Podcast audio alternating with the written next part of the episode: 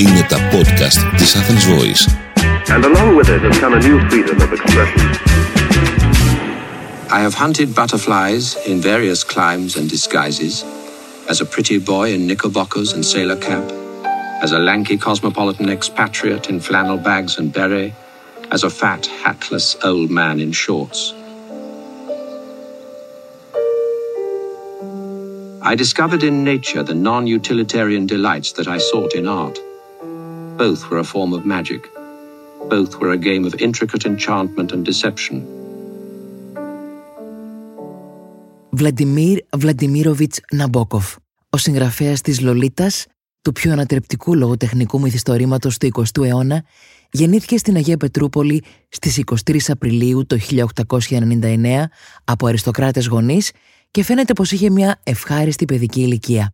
Από μικρός παρακολουθούσε όπερα, έπαιζε τένις και σκάκι, ενώ με τον μικρότερο αδερφό του δέχονταν κατοίκον μαθήματα από Ρώσους παιδαγωγούς.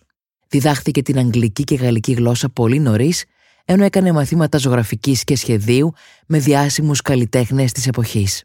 Λάτρευε τη συλλογή πεταλούδων. Πολλές από τις πεταλούδες του φιλοξενούνται σήμερα σε κάποια από τα μουσεία φυσικής ιστορίας του κόσμου, μεταξύ αυτών και του Μουσείου Φυσικής Ιστορίας της Νέας Υόρκης.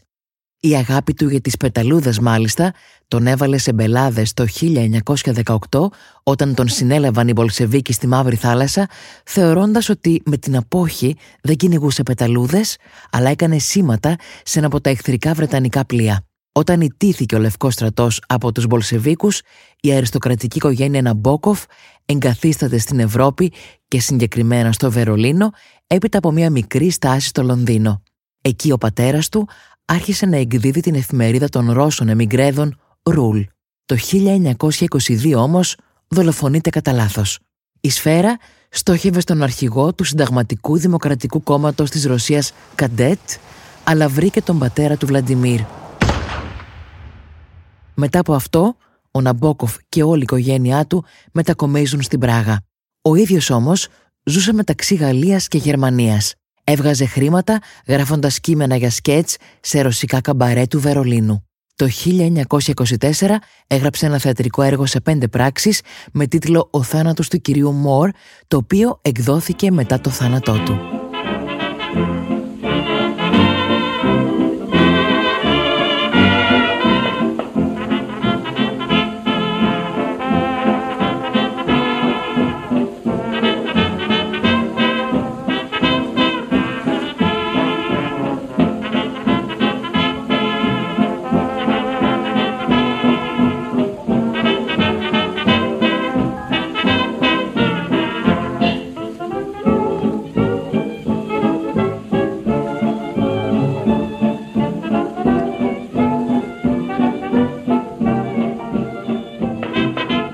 Μεταξύ Βερολίνου και Παρισιού γράφει μυθιστορήματα και διηγήματα που θα τον συστήσουν ως έναν πολλά υποσχόμενο συγγραφέα. Κερδίζει λιγοστά χρήματα από την έκδοσή τους, τα οποία διέθετε στην εντομολογία και ιδιαίτερα στη συλλογή πεταλούδων, ενώ στα προστοζήν βοηθούσαν και τα μαθήματα που παρέδιδε τένις, γαλλικής και αγγλικής γλώσσας. Ο Βλάντιμιρ μεταξύ του 1933 και 1940 έγραψε νέα μυθιστορήματα στα ρωσικά για την ρωσική κοινότητα. Τον γενέθλιο μήνα του, τον Απρίλιο του 1925, παντρεύεται την Εβραία Ρωσίδα Βέρα. Η Βέρα από εδώ και πέρα θα είναι η διαρκής έμπνευσή του. Είναι η γυναίκα που θα διαβάζει τα βιβλία του, θα τα επιμελείται, θα τα δακτυλογραφεί. Είναι η σοφέρ του, ο Ναμπόκοφ δεν έμαθε ποτέ να οδηγεί, ήταν το φως στο σκοτάδι του, η πηξίδα στο δρόμο του. Όλα του τα βιβλία είναι αφιερωμένα σε εκείνη. Μαζί αποκτούν ένα γιο, τον Δημήτρη. Με την άνοδο του Χίτλερ αποφασίζει να εγκαταλείψει την Ευρώπη.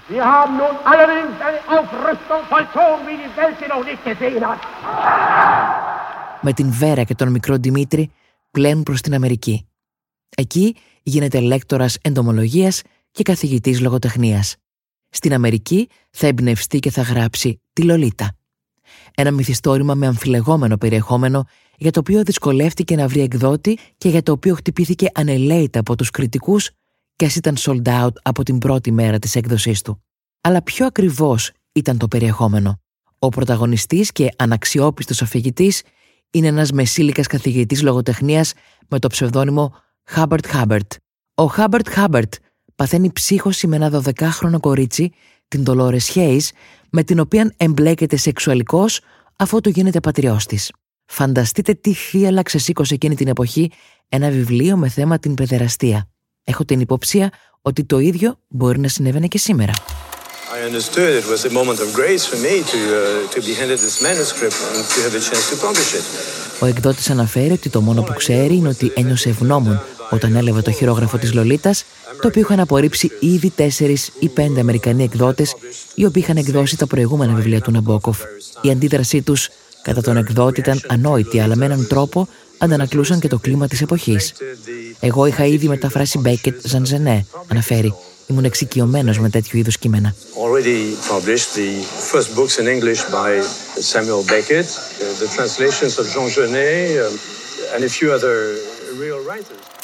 Αυτό το λογοτεχνικό αριστούργημα συγκαταλέγεται σε αρκετές λίστες με τα καλύτερα βιβλία, όπως τα 100 καλύτερα μυθιστορήματα των Times, τα 100 βιβλία του αιώνα, της Le Monde, τα 100 καλύτερα βιβλία όλων των εποχών, τα 100 καλύτερα μυθιστορήματα της σύγχρονης βιβλιοθήκης και The Big Read. Είναι το βιβλίο που θα του χαρίσει οικονομική ανεξαρτησία. Ο Ναμπόκοφ με την λολίτα του πάει τον λογοτεχνικό έρωτα ένα βήμα παραπάνω από την Μαντάμ Μποβαρή του Φλομπέρ ή την Άννα Καρένινα του Τολστόη. Όταν ο Ναμπόκοφ αποφάσισε να φυγηθεί την ιστορία σε πρώτο πρόσωπο, δεν είναι σίγουρο ότι γνώριζε τι αντιδράσεις θα προκαλούσε. Δεν ξέρω προσωπικά ούτε ένα μικρό κορίτσι. Μόνο κοινωνικά. Η Λολίτα είναι καθαρά γέννημα της φαντασίας μου, επαναλαμβάνει στις συνεντεύξεις του ξανά και ξανά. Η αλήθεια είναι πως για να τη δημιουργήσει αναγκάστηκε να διαβάσει περιοδικά για κορίτσια και να συμβουλευτεί ειδικούς ψυχολόγους. Η Λολίτα μεταφέρθηκε στη μεγάλη οθόνη από τον Stanley Kubrick το 1962 και αργότερα σε μια άλλη προσαρμογή από τον Adrian Lyne το 1997. Έχει μεταφερθεί αρκετές φορές επί σκηνής και αποτέλεσε θέμα για δύο παραστάσεις όπερας, δύο μπαλέτα και ένα αναγνωρισμένο μα εμπορικά ανεπιτυχές musical του Broadway. Σήμερα η αφομοίωσή του στην pop κουλτούρα είναι τέτοια που το όνομα Λολίτα χρησιμοποιείται για ένα νεαρό κορίτσι που είναι σεξουαλικά αναπτυγμένο. Γιατί γράψατε τη Λολίτα, τον ρωτάει ένας δημοσιογράφος σε μια τηλεπτική εκπομπή της εποχής. Why did you write Lolita?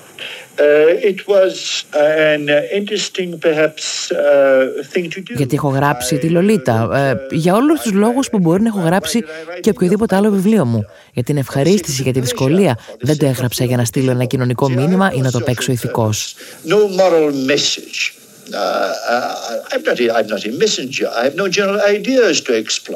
Μου αρέσει να φτιάχνω από μόνος μου γρήφου και πάλι μόνος να βρίσκω τη λύση τους. Η Λολίτα ήταν το δυσκολότερο βιβλίο της ζωής μου. Τόσο διαφορετικό από την συναισθηματική μου ζωή.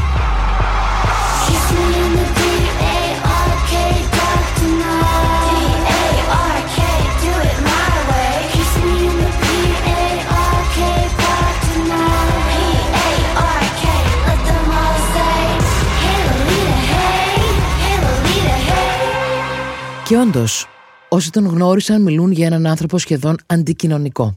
Αιμονικό με την οικογένεια, την αγάπη και την ασφάλεια μέσα σε αυτήν. Όταν δεν έγραφε, συνέλεγε πεταλούδες. Όταν δεν συνέλεγε πεταλούδες, έπαιζε σκάκι. Η γρήφη ήταν το πάθος του. Οι επιθετικές κριτικές δεν τον πτώησαν. Ίσως γιατί όσοι ήταν κοντά του γνώριζαν την ακαιρεότητα του χαρακτήρα του. Όπως ο Μπαλζάκ, απολαμβάνει και ο Ναμπόκοφ τους χαρακτήρες που έχουν αιμονές, του αρέσει να δημιουργεί χαρακτήρες θύματα αιμονικών ανθρώπων. Mr. Nabokov must be credited with knowing exactly what he is doing. However, the fact remains that Lolita is not a book to be proud of. I don't think that a that an artist should bother about his audience. His best audience is the person he sees uh, in his in his shaving mirror, of course, every morning. That that is his best audience, and I think that uh, the audience that an artist imagines when he imagines that kind of thing is a, a room uh, filled with uh, people wearing his own mask. Τα μυθιστορήματά του τα ανέπτυσε σε κάρτες. Όταν τελείωνε όλες τις σημειώσεις για κάθε κεφάλαιο, αποφάσιζε ανακατεύοντας τις κάρτες ποιο θα πάει πρώτο και ποιο δεύτερο και ούτω καθεξής. Στην τεχνική αυτή θυμίζει τον τρόπο που έγραφε τα σενάρια του Hitchcock. Η διαφορά είναι ότι ο Ναμπόκοφ ένιωθε άνετα να γράφει στο πίσω κάθισμα του αυτοκινήτου. Όταν τελείωσε το γράψιμο της Λολίτας, ένιωσε την ανάγκη να πετάξει το χειρόγραφο και τις κάρτες στο τζάκι.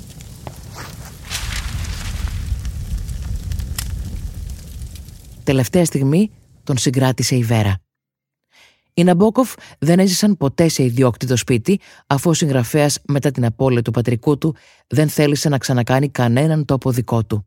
Έζησαν στο Μοντρέ Παλάς, ένα ξενοδοχείο στο Μοντρέ της Ελβετίας. Ο Ναμπόκοφ πέθανε στις 2 Ιουλίου του 1977 σε μια κλινική της Λοζάνης όπου νοσηλευόταν λόγω βροχίτιδας δεν πρόλαβε να ολοκληρώσει το μυθιστόρημα που έγραφε The Original of Laura για το οποίο άφησε ρητή εντολή να καταστραφεί μετά το θάνατό του εντολή που ο γιος του Δημήτρη και η σύζυγός του Βέρα δεν υπάκουσαν δημοσιεύοντας το έργο το 1999. Ο Ναμπόκοφ είχε προβλήματα υπνίας για χρόνια.